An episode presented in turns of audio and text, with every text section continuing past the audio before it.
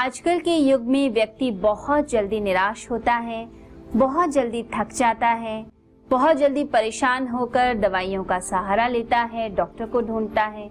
सिर में दर्द हुआ, तुरंत हम दवाई खा लेते हैं। एसिडिटी हुई, तुरंत दवाई खाते हैं। हमारे शरीर में क्षमता नहीं है। हमारे शरीर के अंदर वो शक्ति नहीं है कि हम रोगों से लड़ पाए। यदि व्यक्ति अपने आहार को ठीक करे तो विटामिन मिनरल्स बॉडी में अपने आप आएँगे। दो तरह के विटामिन होते हैं। एक तो फैट सॉल्युबल एक water soluble water soluble vitamin भी शरीर के लिए ज़रूरी हैं और फैट सॉल्युबल विटामिन भी ज़रूरी हैं। तो फैट सॉल्युबल विटामिन में विटामिन ई सबसे ज़्यादा शरीर के लिए ज़रूरी होता है।